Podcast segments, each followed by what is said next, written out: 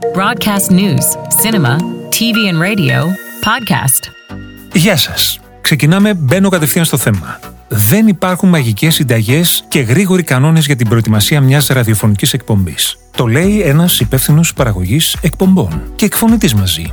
Αναγνωρίζω ότι αυτό που μπορεί να λειτουργεί για έναν παρουσιαστή μπορεί να μην λειτουργεί για έναν άλλο. Είναι επίσης αλήθεια ότι το είδος του υλικού που χρειάζεστε εξαρτάται από μια σειρά μεταβλητών. Το στυλ παρουσίασής σας, το φορμάτ του ραδιοφωνικού σας σταθμού, η ηλικία, το κοινό που στοχεύετε. Ακόμα και αν επιλέξετε να μιμηθείτε μια άλλη εκπομπή, θα χρειαστεί να αναπτύξετε το δικό σας μοναδικό στυλ και να αφήσετε την προσωπικότητά σας να λάμψει. Γι' αυτό ο τρόπος προετοιμασίας είναι πολύ υποκειμενικός. Ένα από τα πρώτα πράγματα που πρέπει να κάνετε είναι να προσδιορίσετε το είδος του περιεχομένου που θα σας βοηθήσει, με λίγα λόγια, να αλληλεπιδράσετε με το κοινό σας. Εδώ σας έχω έξι τρόπους που μπορεί να σας βοηθήσουν να δημιουργήσετε αυτό το περιεχόμενο. Ξεκινάμε λοιπόν. Περιοδικά. Έντυπα, αν υπάρχουν, έντυπα.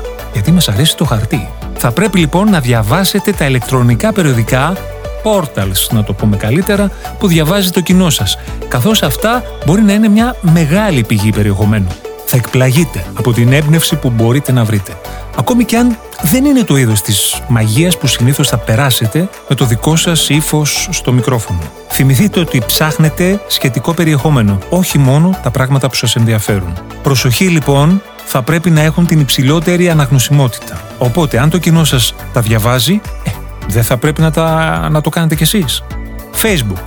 Διατηρώντας στενή σχέση με το Facebook, μπορείτε να δείτε τα είδη των θεμάτων για τα οποία μιλούν οι ακροατές σας. Και μιλάμε για τους fans.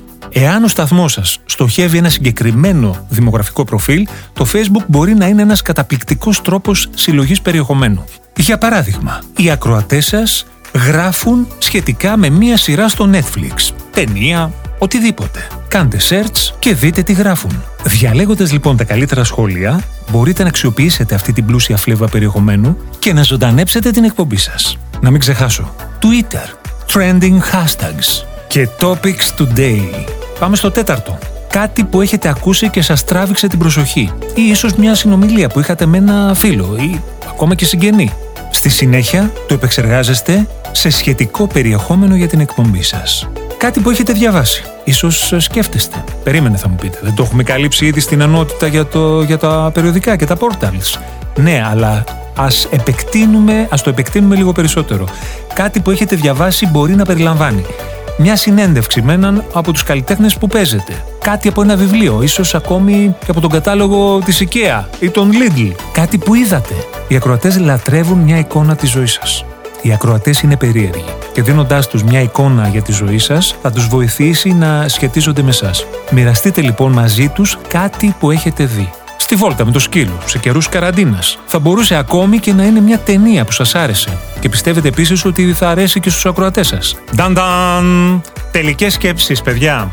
Η προετοιμασία της εκπομπής έχει να κάνει με την έβρεση αυτό το κάτι ρε παιδί μου, το οποίο θα στοχεύει στο κοινό σας. Στη συνέχεια να το μοιραστείτε μαζί τους. Ζωντανέψτε το με δικά σας λόγια. Και θα ανακαλύψετε ότι μπορείτε να προετοιμάσετε με μοναδικό περιεχόμενο την εκπομπή σας χωρίς να έχετε προσπαθήσει πραγματικά.